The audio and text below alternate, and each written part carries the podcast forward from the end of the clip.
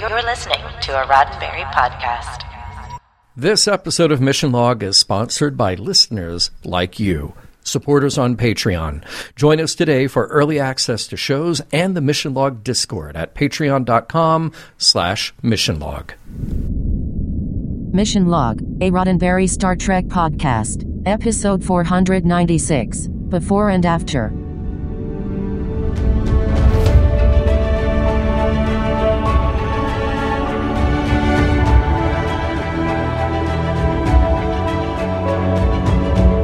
Welcome into another episode of Mission Log, a Roddenberry Star Trek podcast. I'm Norman Lau. And I'm John Champion. Each week on Mission Log, we look at an episode of Star Trek, forwards and backwards, backwards and forwards, looking for morals, meanings, and messages, and asking ourselves whether it stands the test of time. This week, Before and After, the one where Kes's life literally flashes before and after her eyes, proving in any temporal reality, she'll always have Paris. We'll have trivia in a moment, but first, a word on how to reach us. Mission Log is a conversation about Star Trek. Drop us a line at missionlog at roddenberry.com and join us on Twitter and Facebook at Mission Log Pod. While you're at it, leave us a review and a rating in Apple Podcasts or your favorite podcast platform. And please remember your comments could be used on Mission Log or Engage on the Roddenberry YouTube channel. And now, here's John Champion with this week's trivia. All right. Well, today's episode, Before and After, was written by Kenneth Biller. Not a surprise to see his name on the list. And we most recently covered his story, Unity, and it should also come as no surprise that he wrote another Kes centric story, Elogium. This was directed by Allan Kroeker. Now, here's a name that you should remember since Allan directed a baker's dozen of episodes for DS9, including the series finale, just as he did many season finales as well.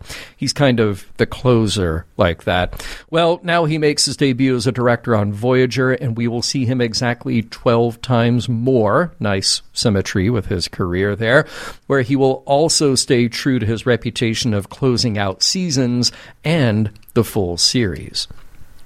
We have a number of guest stars to look at. It's time to meet the Kes family, current and alternate timelines included. There's Kes's daughter, Linnis, played by Jessica Collins, and she's an actor who easily transitioned from live theater to TV and back again. Early in her career, she appeared in soap operas like All My Children and Loving, where she did more than 400 episodes. She studied at the Royal National Theatre in London, not to mention the Cordon Bleu, so she is also quite a chef. TV and film roles racked up with some impressive titles like Spielberg's Catch Me If You Can, and another stint of more than 400 episodes of a soap, this time on The Young and the Restless. Kes's grandson, Andrew, is played by Christopher Aguilar, and he started young with onstage roles, which quickly led to TV and film, including a recurring gig on Boston Public and guest appearances on everything from Shameless to Mike and Molly to True Detective. What's interesting to note for our audience is that Christopher also worked as an actor at Star Trek The Experience for the final couple of years of its run, and recently he has been working in the area of mental health. Young Kes in flashback is played by Janna Michaels. As a child actor, Janna got her break providing her voice for the animated series TaleSpin for Disney. She soon got a series regular role on What a Dummy and worked for the rest of the 90s both on screen and as voice talent. This episode of Voyager comes toward the end of her professional on screen career, followed only by a short recurring role on Dr. Quinn, Medicine Woman. Back on Ocampa, not so long ago, there's Kes's parents, Benaren and Martis, played by Michael L. Maguire and Rachel Harris, respectively. While Michael's on screen resume isn't quite that long, with the occasional TV guest role here and there, his onstage credits are really where he's best known. He was working variously as a singing waiter and sometime troubadour at the Colonial Williamsburg theme park. Then he switched gears to become a stockbroker, but his big break came when he originated the role of Enjolras on Broadway in Les Miserables. That got him a Tony Award and a long association with the musical, reprising the role through the 90s. Finally, Michael switched to law as a career, and he practices to this day in California. And Rachel Harris, like many others this week, also started out in theater, and when she moved to LA, became a member, then a teacher at the famous Groundlings Improv Comedy School. Early credits included seaQuest DSV, Sister Sister, and voice work on a number of animated projects. Feature film appearances include The Hangover, Diary of a Wimpy Kid, and multiple of the Christopher Guest mockumentaries. She even puts her improvisational skills to use on shows like Curb Your Enthusiasm, Party Down, and a favorite of mine, Reno 911. She's a regular on the series Lucifer, and thus far, this is Rachel's only Star Trek appearance.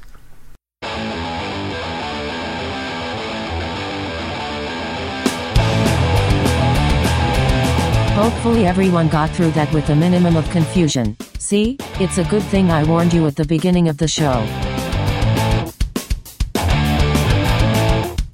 Prologue. A patient looks up at a fully follicled EMH from the isolation biobed in sickbay. The EMH shoos away a young Ocampan woman wearing a sciences uniform and an even younger half Asian Ocampan. Shortly after, the EMH confesses that his patient is the finest friend he's ever had.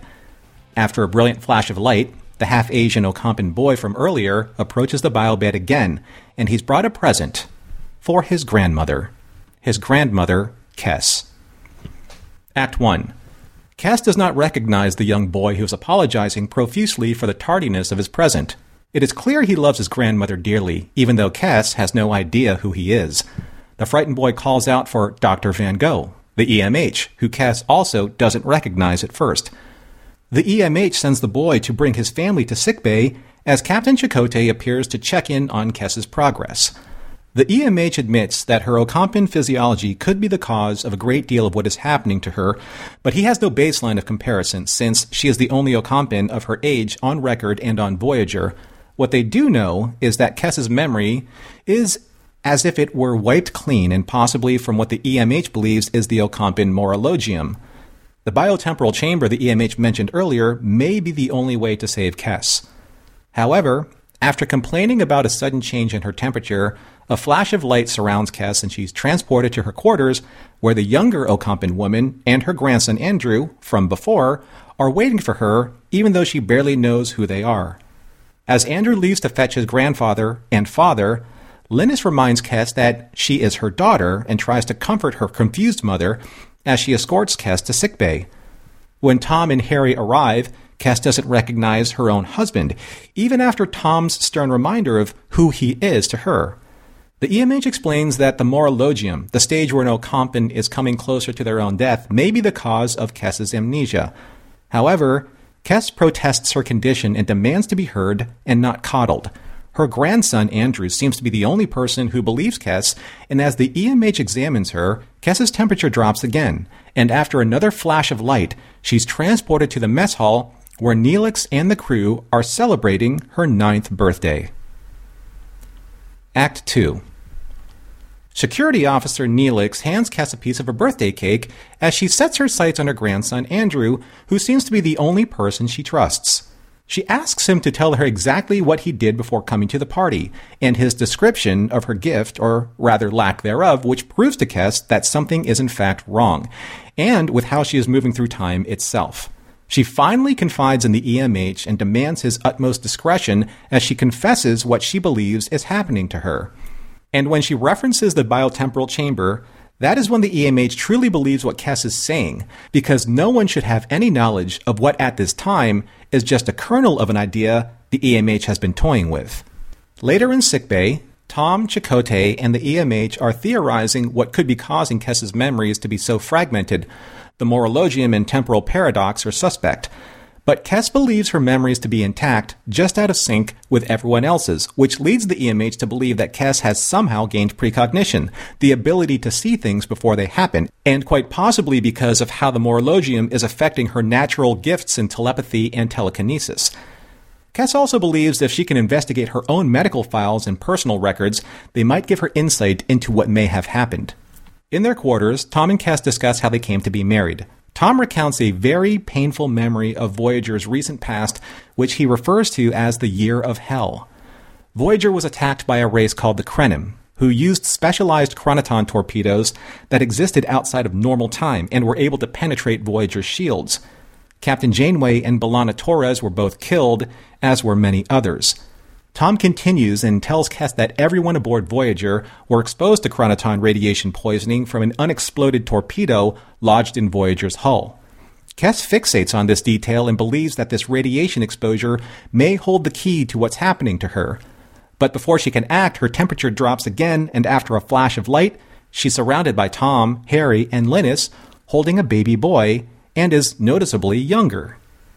After confirming the star date, she and Tom seek out the EMH. She then explains the pattern of events of what has happened to her, which is confirmed by her elevated levels of chronoton radiation. The EMH believes that Kes is traveling backwards through time.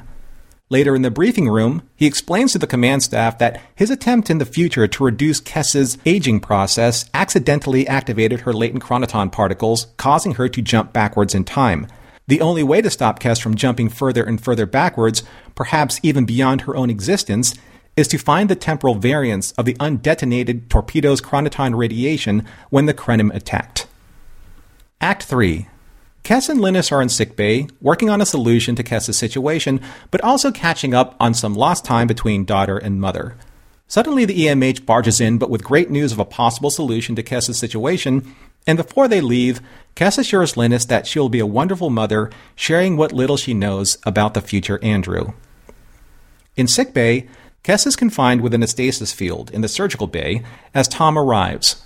Surprised to hear Kes refer to the EMH as Dr. Van Gogh, while knowing he's been entertaining Mozart as a possible name, Tom assuages Kes's fears with a story of how Harry spilled champagne all over his dress uniform during the best man's toast at Tom and Kes's wedding.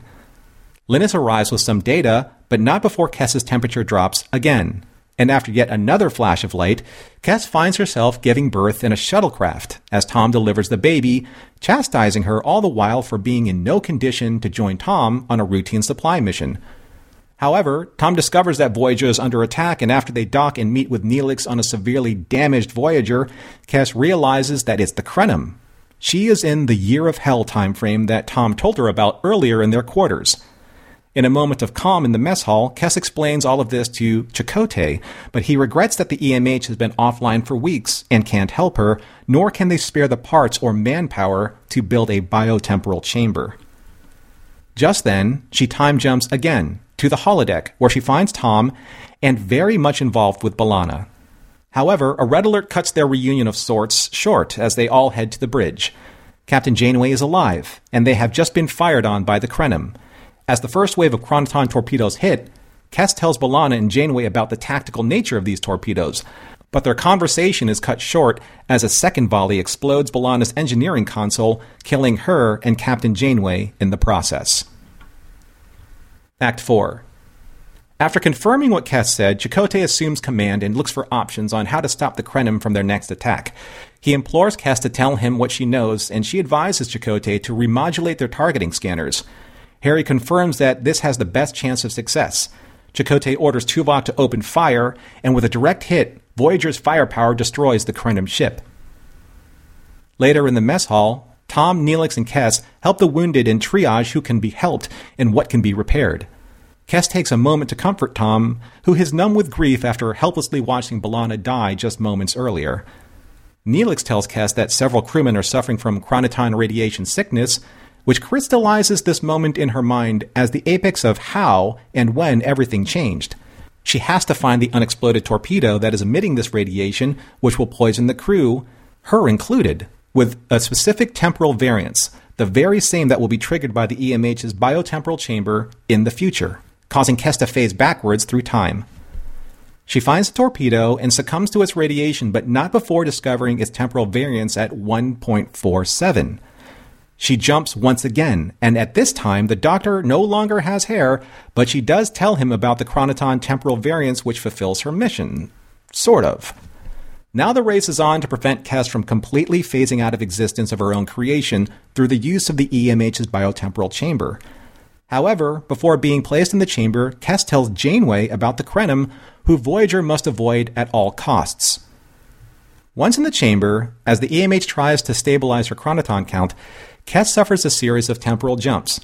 Once back to when she and Neelix first arrive on Voyager, where she pleads with Janeway to listen to her outlandish explanation, which Janeway entertains. The other jump comes shortly after to when Kes is a much younger girl who tries to explain to her father that she's traveling backwards in time. Act 5. Young Kes's story falls upon her father's not completely unsympathetic ears, but there's nothing to be done, as Kes suffers time jump after time jump after time jump, taking her further back into her own creation as she witnesses her own birth, her existence in her mother's womb, her conception, and then nothing. But the chronoton radiation stabilization worked as her timeline began to accelerate forward, just as rapidly once again through her conception, to her birth, to her youth, and finally to the moment when in Voyager's sickbay, she comes to, and the EMH confirms that she is as old as she ought to be in the here and now three years and two months. All of this is happening under the watchful eyes of the EMH and a very alive and well B'Elanna and Captain Janeway. Later in Club Bro Med, Kes is bombarded by questions about the future, to which she and Tuvok allude that what she experienced are only possible futures that can happen but aren't set in stone. Kes does, however, promise to tell Janeway as much as possible about the Krenim in the hopes that they can avoid them and that possible year of hell. Kes sets out to write her report, leaving her own party, glibly telling her friends that all of the things she's learned from this most recent experience, that there's no time like the present. The end. Nicely done, Norman. Thank you for getting us forwards and backwards through before and after. Greatly appreciated that. There's a lot. Uh, there's a lot of jumping around to do there. My capacitor was indeed fluxed. It's it's one of those episodes that needs a couple of views Yeah. to take it all in and get all those different uh, time periods straight. But uh, let's take it in order, shall we? I, I really like how immediately and Allan Kroeker makes a visual choice here, which he, he doesn't even necessarily have to, but the layer upon layer of things that tips the audience off that something is wrong because you got the fisheye lens you got it from the pov on the uh, examination table Right. there are new people around who you don't know and the EMH has hair. He has that magnificent, impressive, might I say, Shatner-esque hair on his head. You may Yeah. indeed.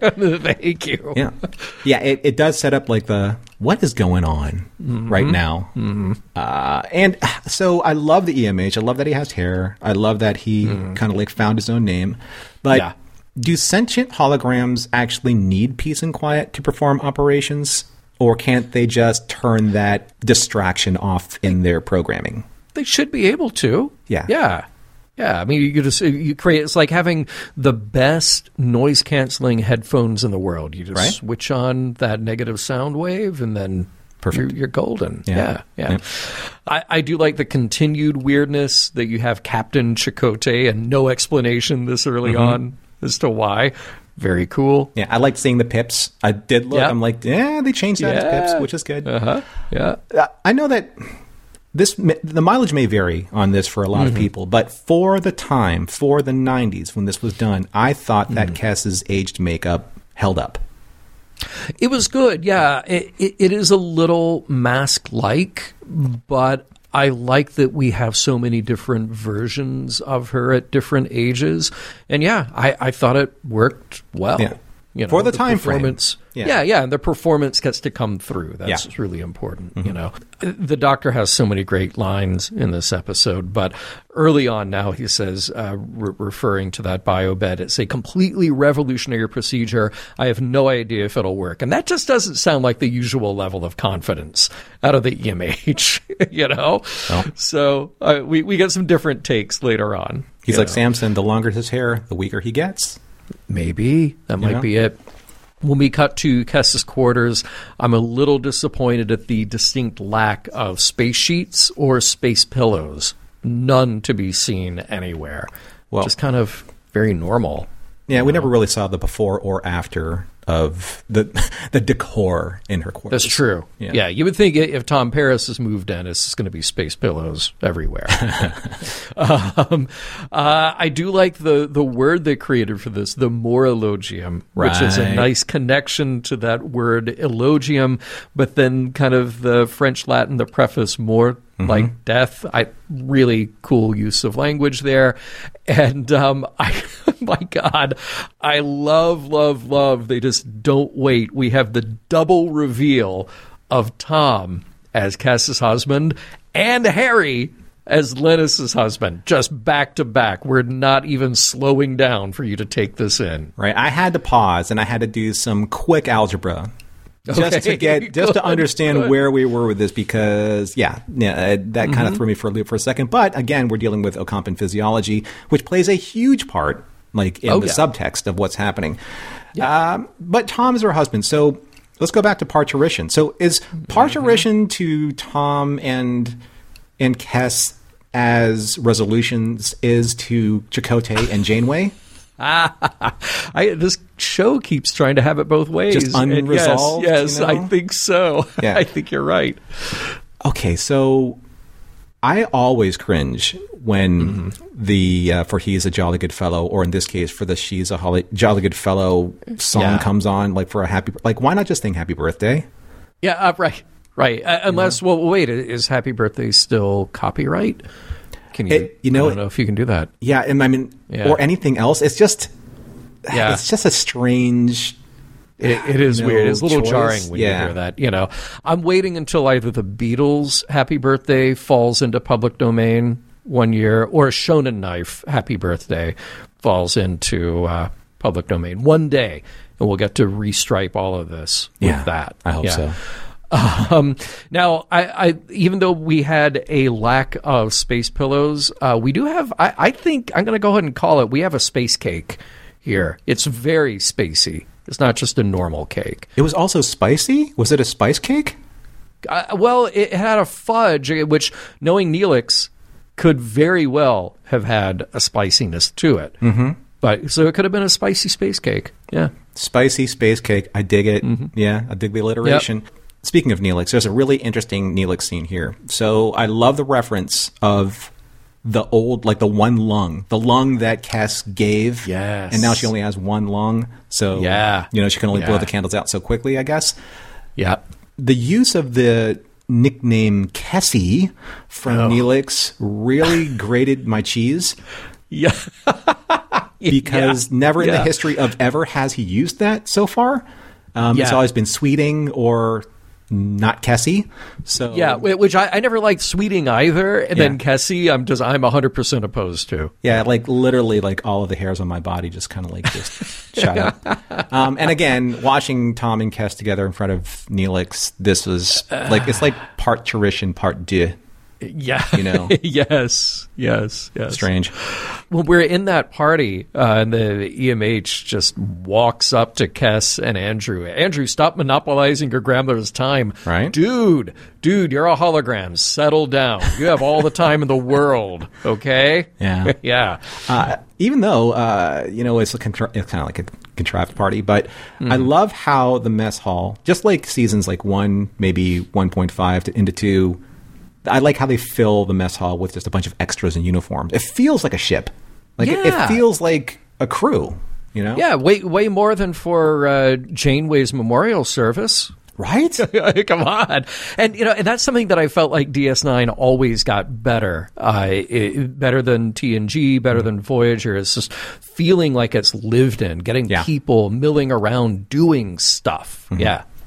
Look, you've mentioned it a couple of times. I'm sure that I'll mention it a couple of times. But the whole parturition, Tom, Neelix, Kes, that triangle. When Tom just blurts it out, and says, "Well, I had quite a crush on you from the beginning." Like, just, dude, I, that makes me uncomfortable now hearing that because I, I I tried to leave all that stuff in the past, and I know that this we're we're dealing with an alternate timeline here.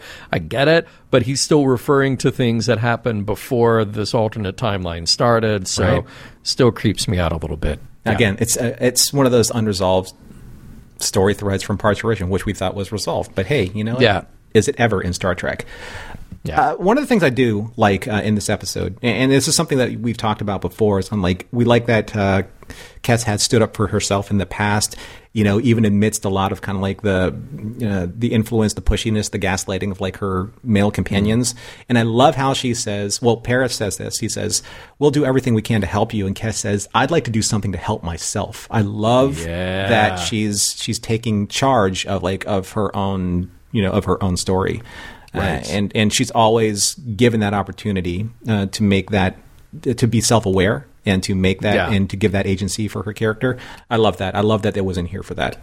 Yeah, that is very nice to see. And uh, by the way, I, I hope you noticed that we found out that in this timeline, Joe Carey died along with B'Elanna and Janeway. Sad. Like, yeah, we we know who Joe, Janeway and B'Elanna, are, but but Joe Carey. I mean, and I just I hope that at that last minute somehow that B'Elanna got in one more good punch to the face uh, before they both died.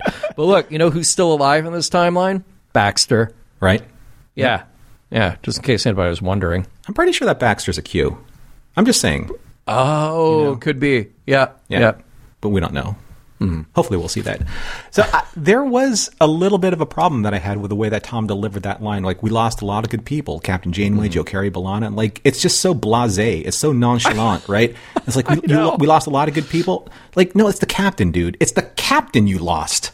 And Right? your And girlfriend, right? Yeah, yeah, mean, exactly. You throw Joe Carey in there, it's like, and I'm not no disrespect to Engineer Carey, but it's like it's the captain and B'Elanna. right? exactly. Yeah, we, we lost exactly. like we, we lost people. You know, it's not a big deal, but we did.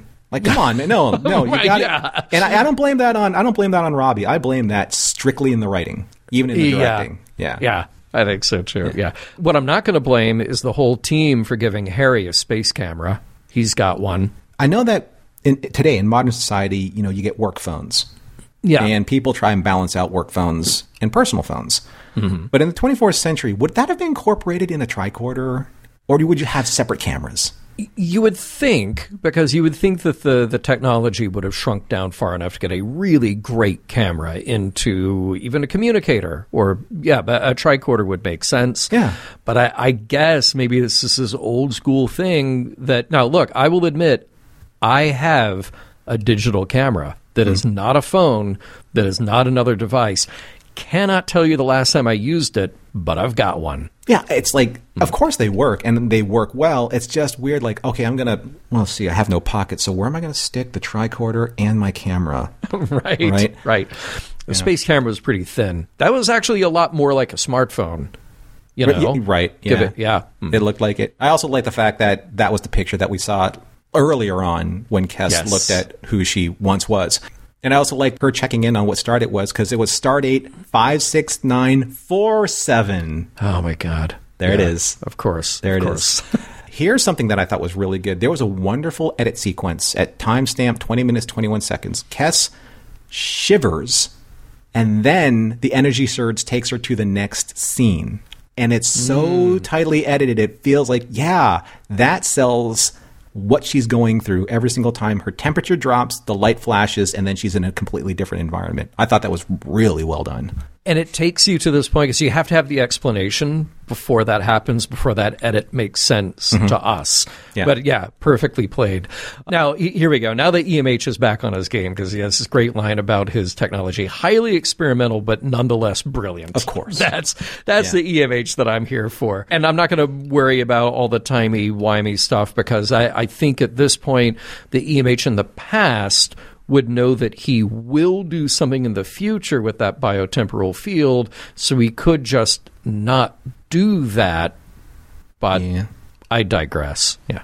Okay, we'll, we'll put a pin, a temporal Okay. pin in that. Okay. Very good. Uh, I thought that it was a really nice scene with Linnis and Kes. I, I, I mentioned that in, in my recap where they're just talking to each other. But the only thing that was a little bit jarring is that they're so close in age that I wish that Kes's makeup was just a little bit older uh, as an Ocampan because she and Linnis looked like they were you know, again, they were like in their what third year, you know, Yeah. Enzo Compton. So Yeah. it just seemed like they looked more like sisters as opposed to mother daughter at this time. Yeah, I think all. you're right. Uh, I love when the containment field goes up, but the EMH has the code to be able to walk in and out of the containment field.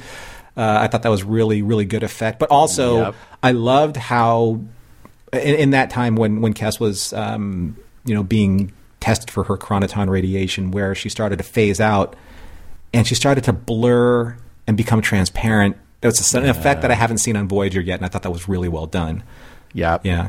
Then it was a little strange seeing her just like in that moment after her jump being strung up in a shuttle. And it looks like she was Oh getting tortured. I know. By It's Tom. so- it's so weird, but I guess it's wonderfully alien. And uh, boy, do they have a big baby. Yeah. Yeah, large, right? That sack on her back must have been Uh-huh. Must huge. have been huge. Um, yeah. I love seeing the the actual like surface damage on Voyager during the Krenim attack during that Year of Hell sequence. I was like, Yes. okay, finally, finally, Voyager is actually showing that it's been catastrophically damaged, you know, in Yeah. some way. I thought that was actually really nice. That was really cool. And then cut to the pure existential torture of uh, you keep going back in time, you end up in Club Bro Med. Right. I mean, just imagine that. Like you see your ship getting hit, and then you end up there. That's I, I can't imagine. That's that's catastrophic Yeah. psychic damage. That That's is. what that is. Yeah. Another timestamp. So 30 minutes and 31 seconds. So when when B'Elanna comes and kisses Tom, there's a Mm. really funny, subtle eye twitch that Jennifer has as Kes, where she's like, Mm-hmm. "What's going on?" It's like, "I don't like this. I'm confused. I just jumped from time, and now I'm seeing this." Yeah. And you could see like it's just like, like that wonderful Herbert Lom type of reaction, like in the Pink Panther when you know his Clouseau just starts twitching his eye. Yeah. Yeah. Yeah. Love that. exactly. Now, I love the whole idea of the Krenim in this temporal torpedo, but I kept wondering, like, what does it do? Is it is it so hardcore that it blows you into next week? is that is that what a, a temporal torpedo does? As I can only imagine. Temporal t- torpedo, great band name. Y'all can have it. You can also have spicy space cake. Right. Yeah. Yeah. Just go. That can be your Shonen Knife cover band. Mm-hmm. Uh, will be Spicy Space Cake, and then uh, Temporal Torpedo can be the album. You're welcome, world. and now I, I did have to wonder, like in this moment, though. It, Kes just gave them information they didn't already have. So now think about it. They blew up the Krenim ship with that information, just boom, which they didn't or presumably wouldn't be able to do otherwise. Do we have a brand new paradox? Are we changing the timeline Oh. within the changed timeline? Right, because she would have been blown up right along with everyone else Mm-hmm. Right. if, in fact, she didn't act on information that came from the future. So many timelines. Yep. Mm-hmm. Take that, Which Doc then Brown. potentially would have prevented that future. Uh, all right. True enough. I, I- I thought that uh, when the torpedo overloaded the Krenim ship, it was really Yeah. dark, you know, in the effect. But when it exploded, right before it Uh. exploded, you got to see all the detail, which I thought was great. Blowed up real Yeah, good. It Yeah, blew I up thought that was real great. good. Uh, why was Neelix in a commissioned officer's uniform at that time? I, have know. put a pin in that. Yeah. That- that's okay. a rhetorical question. I hope All that right. everyone just kind of like lit up like the Krenim ship right there. Yeah. Here's another rhetorical question. Don't they have gas masks on board? Because, come on, Kes. Mm-hmm. You're going down to, th- yeah, whatever. Okay. I have a timestamp at 36 minutes, 10 seconds. Second 47 reference. Yeah. Right? Uh, Kes tells the EMH that the chronoton temporal variance is 1.47 microseconds. Of course, it had to be. It had to be. Mm-hmm. And when she found that uh, torpedo, very cool fiber optics in that prop. Thought that was really nice. Yeah. But then I also love again changing the future. I, Kes just straight up avoid the Krenim. like, Mm. sure, good, good plan, Kes. Just start changing the future now. Mm-hmm. Good idea. I love, love, love recreating Neelix and Kes's onboard scene from Caretaker. I thought that was great, and I loved her little aside. Not again.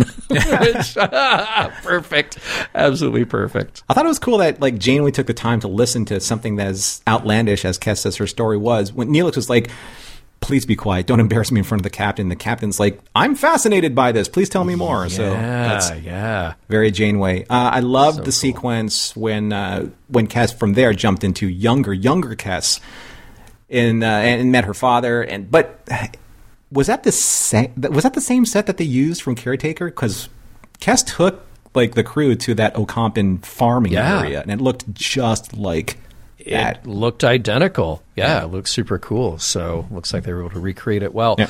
And I really like that this episode took that logical extreme that you go back to Kes's birth, her embryo, her cell splitting, all of, just very cool, mind blowing, mind bending stuff. Thought that was neat.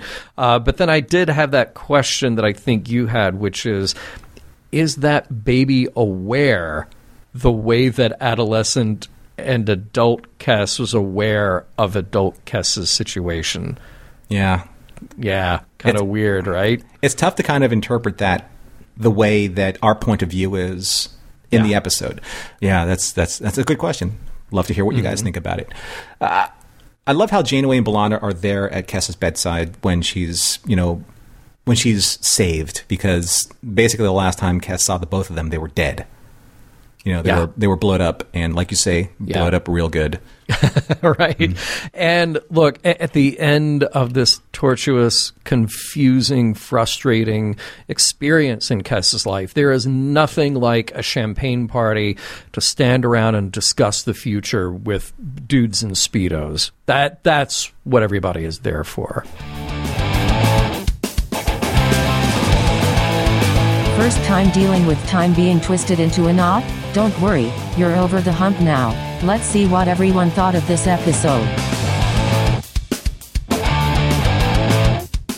We'll get right back to before and after after a word from this week's sponsor, and that is you. You've probably heard us say it before how Mission Log is a conversation about Star Trek, and that is the emphasis of what we do in Discord, which is exclusive for our Patreon members. And really, how it works is this. You know, Norm, you and mm-hmm. I, we spent a lot of time watching Star Trek, taking our notes, doing this recording, and it gets shaped and edited, and, and that's it. And that's our say. We get it out there to the world, and then we get to hear what everybody else has to say. And, and really, the majority and the depth of that conversation has moved from other social media spaces into Discord, where we have had these beautiful, long, flowing threads of talking about everything from this week's episode of Mission Log to current Star Trek to, well, anything that's on our minds, but a lot of it to do with science fiction as well. Yeah, and what I love about like these conversations, they're organic. Uh, they take the shape as they are wont to do. You know, we have so many different opinions and so many different directions and so many different ways that you can take a look at a topic and explore those topics. And and sometimes, you know, I think that in the spirit of of examining something, you know, there are going to be a lot of different opinions shared. And I think that uh, what we do and what we offer on Discord is an environment where we encourage the best possible way of looking at a topic, but at the same time, though, allowing people to be able to discuss it as as their worldview or as their purview demands. You know, so it gives it a richness and a texture and an honestness and a realness to it that. Uh, that isn't as caustic as other social media platforms, but it is still honest and it is still true and it still allows people to express their opinions. Yeah. So if you want to have a different kind of conversation than what you may be finding elsewhere online, we would love to have you join us in Discord. And that is an exclusive perk for our Patreon supporters. Now, that isn't the only thing. When you join Patreon, uh, there's exclusive swag. There is the uncut early release shows that we drop in there. And most, I would say all of those shows have a little, little VAM, what we call a little value added material. That's the bonus on top of the bonus. So make sure you stick around for that as well. And we want to thank everybody who has joined us very recently. There's Mark, Magritte, Jay, Will, Caitlin, Hawkeye, Robert. Thank you all so much. So if you would like to join them and join us, you can do that at patreon.com slash missionlog. Again, it's patreon.com slash missionlog for your key to all the exclusives and the Mission Log Discord. Norman, you brought it up earlier about Janeway, and I want to reiterate a point here that I think is really kind of critical to how this episode feels and how it unfolds, and that is how good the crew is around Kess.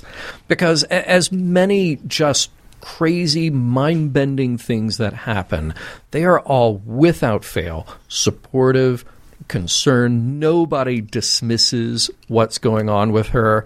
Um, and I think it's really lovely to see. Now, you have to wonder. I mean, look, first of all, there's a constraint of the script. You you have to just move the story along and, and accept the reality of what's going on in the story. You have to wonder if that same grace would be afforded to somebody who is, say, not as well known or well liked among the crew. If it's some random Maquis member, maybe somebody we've had a problem with in the past, then are they going to be as receptive and kind?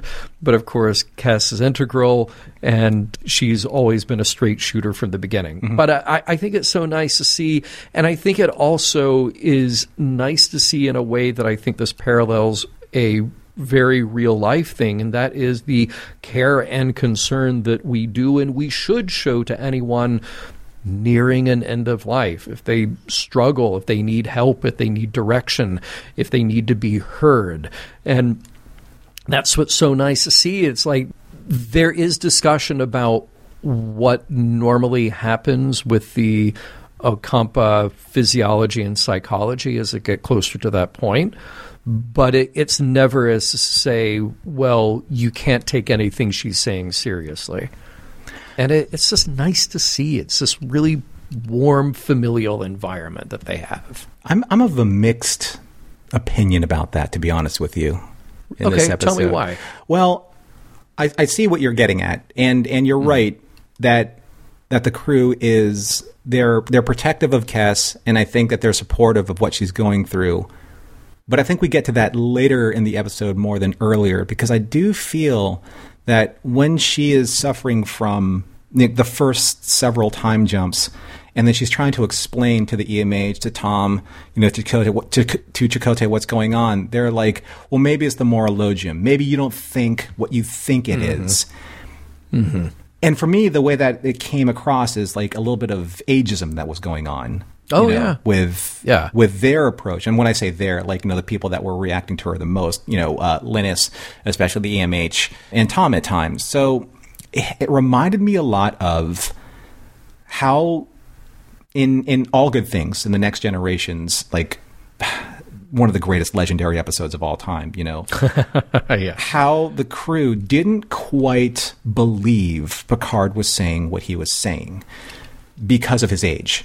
Not because it was that he was suffering from like time jumping, kind of like the way that Kes was, you know, three different eras, but it's because well, he's he's Jean Luc Picard, but he's a little older now. He's not really quite making sense, and you know, we're not really taking him at face value. But it must be because Mm. But, he's but we like him, so we're going to go along with him. And, we have yeah, and, and he's earned our trust up to this point but at the same time and it's kind of like Kes, you know I think they're being supportive because they've had this time in this relationship with her and, and, and she's earned their trust and their loyalty up until they're like well you're a little older now you know we're not really quite sure that we are on board with what you're saying but we'll give you the benefit of the doubt yes, we do have that reaction from some of those people. We're also at a point, though, where the EMH has created this biobed to help reverse these signs which hmm. i i immediately I ask uh, okay did the EMH like has he cured death through the Ocampa or at least an early death through the Ocampa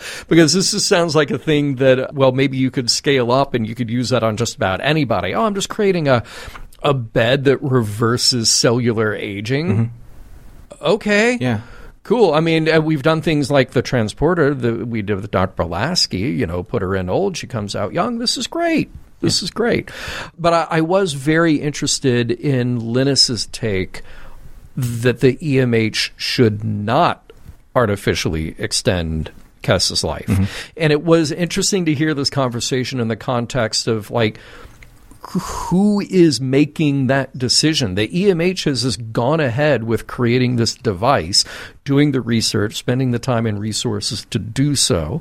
Here's Kes concerned about what's going on, literally losing her place in time.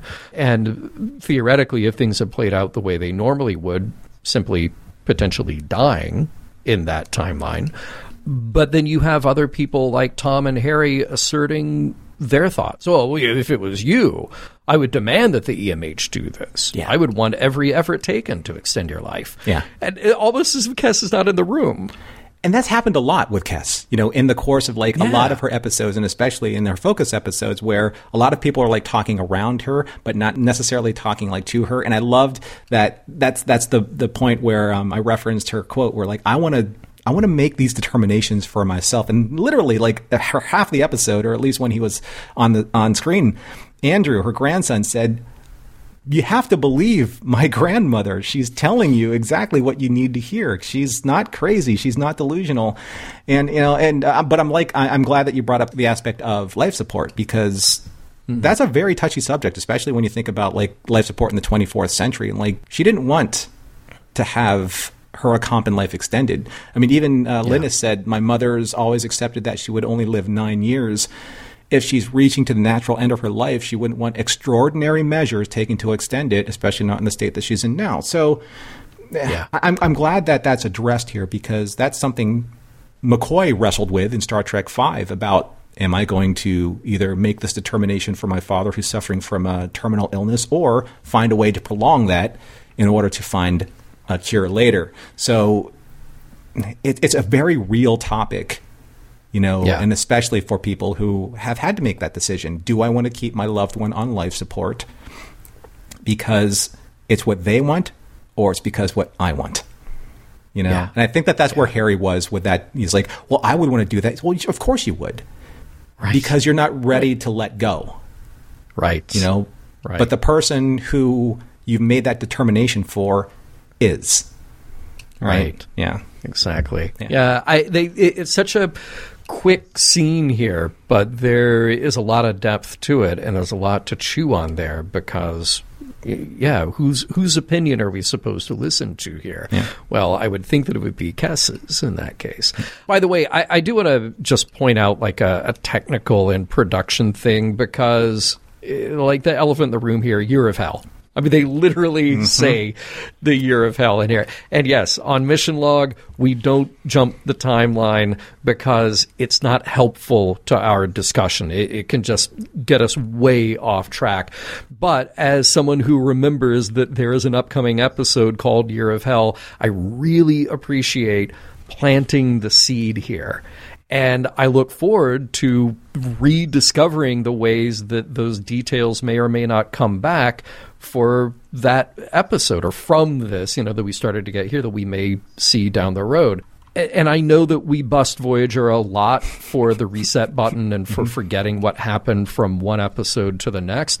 But it's really nice to see an attempt here to let an idea germinate for a while that will play out and have some reference and impact later. Yeah. So I, I relay that. And, but at the same, here's what's really important about that, though, and here's partly why we don't jump the timeline. At the same time, they told a self-contained story mm-hmm. that works without that knowledge, Right. just as it was for the audience in 1997 when this came out. Nobody knew that, so many months later there would be that. So well done, just as far as creating that timeline that then would have that payoff later, but creating a self-contained episode. I mean, I have watched ahead, and I understand that that Mm-hmm. particular episode here of Hell is like it's very impactful, you know, like in, in Yeah, the series. yeah. But even if I just saw it, you know, Voyager up to this point, I like how it just gives a little bit more texture and world building to what happened in this episode as an alternate reality. I was like, wow, that's extreme, and it's kind of like, yeah, you want to avoid that. So Kes's plight, you know, you want to be able to protect her so that they don't have to endure what was happening with a possible future. Um, Yeah. and, and not get to that point. But as you said in observations, you make a great point of this.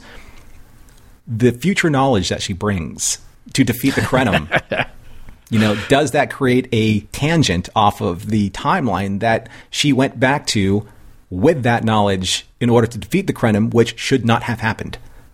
do, do- do you happen to uh, see Norman? I don't know if you listened to Mission Log. Do you remember that there was an episode that we did called Future's End, and there was a whole thing about the temporal prime directive? A- and, look, even though we just learned what that is in that two-part episode, which was a lot of fun, I'm sure that classes at the academy have already referenced how we can't mess with the timeline. So, like, I love that this episode ends with a party at Club Bromed and everybody's just flat out asking Kes, like, okay, so what's coming up in the future? Yeah. What do we, I, I mean, Janeway not stepping in saying, nope, nope, can't do that, can't do it. It's just, yeah, like, let's use this tactical knowledge to our advantage here. Why not? Yeah, it, it's funny too because she's like in the background smiling while all of this is going on, um, and I can't blame Kes because you know Kes is not Starfleet. She didn't, you know, she didn't learn anything about the temporal accords from the Academy. You know, every time Yeah. something like this happens, I think back at those two time agents, you know, that went to Sisko in that episode, and they're just like, oh my god, oh god, we have to sort Yeah. all this out again. Yeah. Now, here's a little bit of a. I'm just going to switch uh, gears here because Okay. it's Okay. it's still a temporal issue, but it breaks the continuity within the episode for me.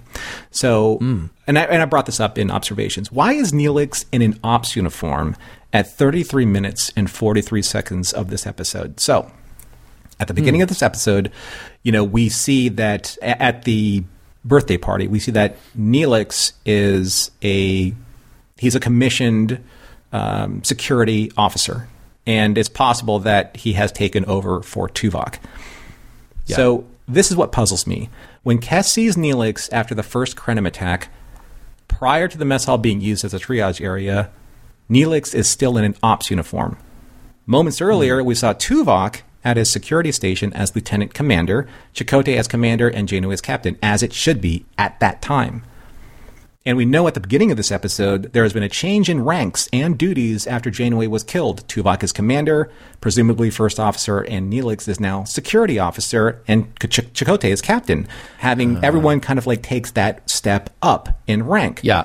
So why is Neelix at this stage in the past before, you know, or during when Janeway and B'Elanna were killed in a security uniform before any of this happened? I, yeah, I, that is a really good question. Right. He technically shouldn't be, Right. Unless we just think like, oh, he's just starting his training for some reason that we don't understand that doesn't logically make sense. So, still, why would he have the actual uniform? Right, and I get that, and that that's very well possible because he's doing all of these kind of like cross training scenarios. But like Yeah. even in in one scenario when he was rappelling, he was wearing rappelling gear, which is just field gear. When you know he was like in Rise, when he was wearing like the Maglev training uniform, it wasn't an official sanctioned uniform, right? So now Yeah. it just I know and I know that people are like, really, Norm, you got to calm down. But it's just one of those things in a time travel episode that Every detail. every counts. detail counts, and it just kind of like tweaked me a little bit. Yeah. See, and Norman, you know, I, I knew that maybe you weren't the biggest fan of Neelix, but I, I never thought you'd call him repelling. Already a bit confused, aren't you? It's complicated. Fortunately, you're here just in time for the recap.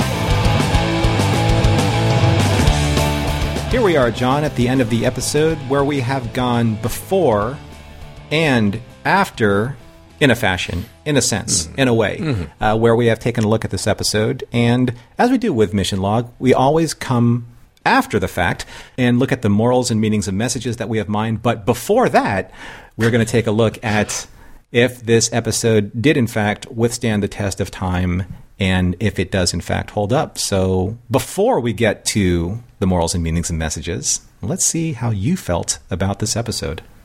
Yeah, so there are a lot of elements at play here. It's it's a little creepy, it's touching, it's a little weird, it's high concept. There are elements of fun and action to this.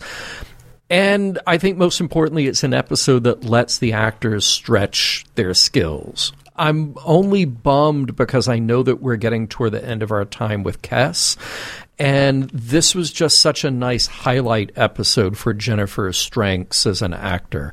And we have gotten tastes of that along the way, but to really see her play this wide range was cool. The story has elements that are familiar. I mean, it's a little bit Benjamin Button, it's a little bit Memento. It's kind of like a backwards version of a Christmas Carol, you mm-hmm. know? So there are all these familiar story styles, even though it's so high concept. I, I think it, it, it really stands up to watching a couple of times to just drink in all of that. I almost wish that this episode had the ability to play its cards a little closer to the chest, though. Now, we know right from the start that this timeline is wrong because of all the changes. Mm-hmm. And we know that we'll have to set it right again by the end. So that it takes a little bit of the fun and the disorientation out of it. But that said, it it is the kind of story that you can only really do in sci-fi, and for that I I have to applaud the ambition here. I also applaud the departure from the sort of alien of the week stories. I I, I just feel like we've been getting these things that are a little uh, either a little soap opera y or we just have to create a situation on a planet to throw our characters into. But this, we get to change that around and, and we get to put the focus on how a specific encounter affects one person. Just tell the story solely about her. And that that is a cool thing to be able to do in a series like this. So I can walk away from this episode and and see how maybe because it's so weird, it isn't going to be everybody's cup of tea. But I think what they do, they do really well here. So even if you don't think it's a favorite, I think it it stitches together these stories with Kes so well and just gives us time to spend with that character and with the actor that it needs to hold up. Yeah. So uh, that that that's where I'm going to leave it with this one. How about you? Yeah, for me, it was like it was almost there was like almost at that level of trial. It was almost at that level of unity for me, but there were just a couple things that were kind of like holding it back. Maybe it's because, and again, this is um this is coming from my perspective, and and for anyone who's watched a lot of pop culture and kind of like a lot of film and cinema, you know, there's a lot of wonderful life going on here. Like you said, there's Oh, Benjamin yeah. Button. You know, for those who understand the fantasy universe, there's a lot of Merlin going on here. You know, with Mm. being able to live backwards, like Benjamin Button. Um, there was also what I referenced before. There was like the next generation's all good things happening here. Especially Mm. in that, that that vein of the the doddering you know, aged main protagonist, you know that's not believed by their friends, and but the the, the cherry on this Sunday though is is Kes doing the Spock Wrath of Khan sacrifice for the Chronoton radiation. You know? Oh, man. So Yeah. I kind of like felt a lot. So there's a lot of familiar tropes going on, and that's not necessarily a bad thing. But for me, it kind of like holds it back from being supremely unique in its own respect. We've said this before many times that when you have Jennifer Lien as the focus of her own episode, giving Kes like the focus and, and allowing Jennifer Lien to act, it's magical because she's Yeah. so good. And it's it's unfortunate that she was so limited in her exposure as this character. And and like you said, we're in a few episodes of uh, closing out like season three, and our time with Kes. And I think that's unfortunate because I think right now, especially with this episode or the last couple of episodes, she's really peaking as a mm-hmm. character and as an actor. So that, mm-hmm. that's a little unfortunate that we won't be able to, you know, see where that goes. I really loved her natural hair. And I, I think that I, I read yeah. somewhere that her prosthetics and her ears were giving her problems, so they went with her natural hair.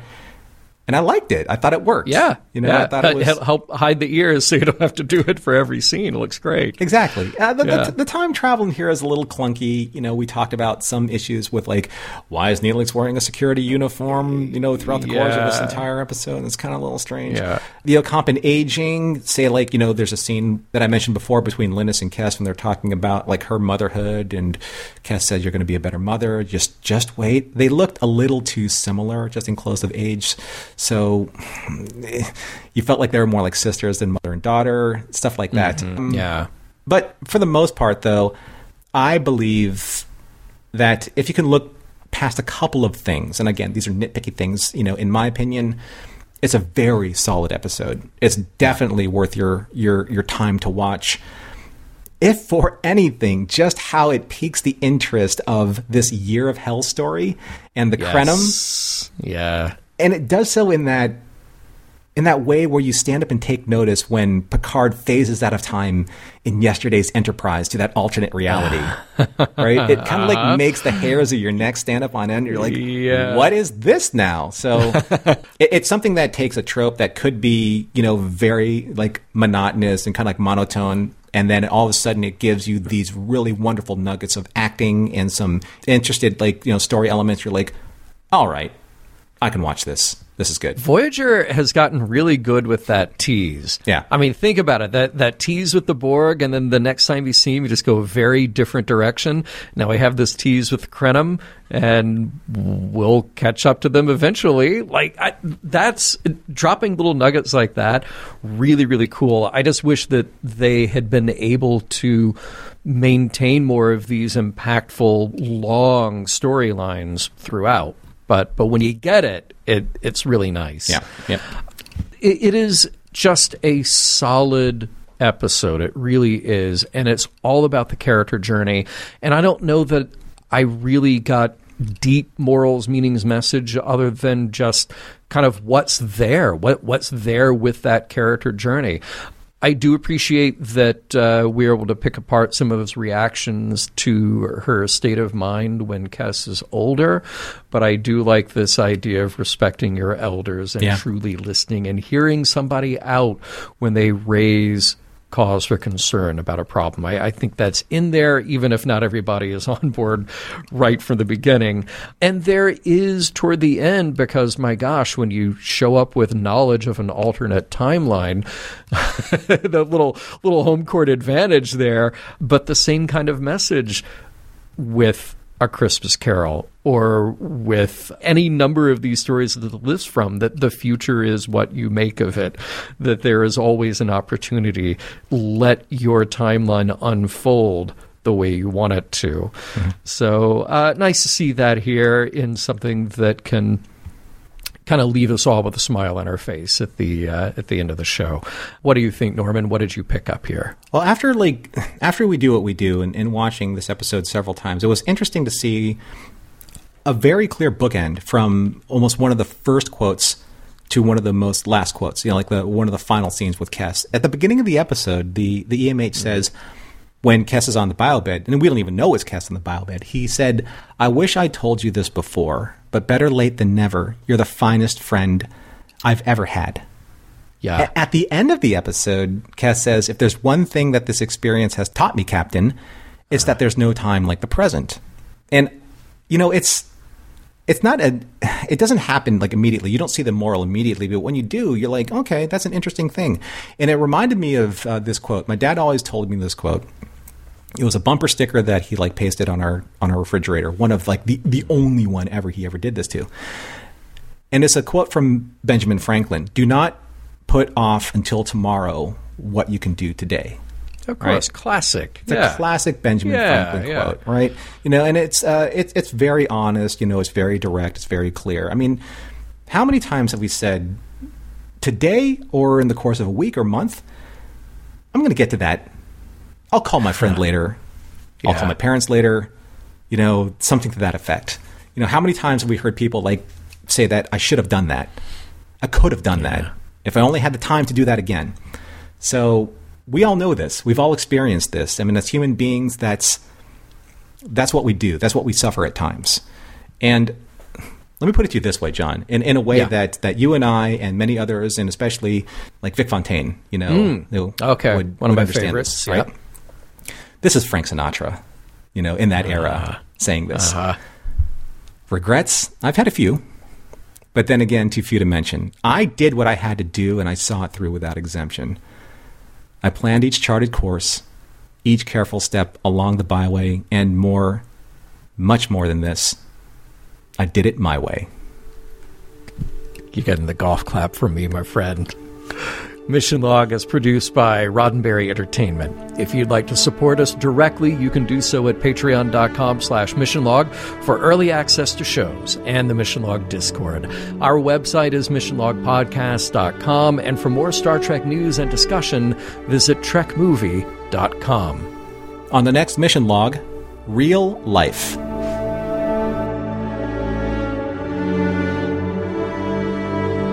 Some of the music for Mission Log provided by Warp 11, online at warp11.com. Special thanks to consulting producers Adam Brusky, Matt Esposito, Homer Frizzell, John Mann, Mike Richards, and Mike Shabel. Welcome to the Delta Quadrant. Fair warning, this is an episode where events happen out of the strict order of cause and effect. You may find it disorienting.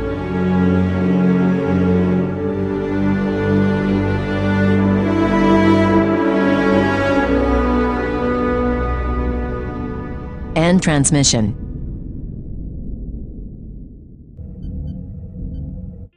This is a Roddenberry podcast. For more great podcasts, visit podcast.roddenberry.com.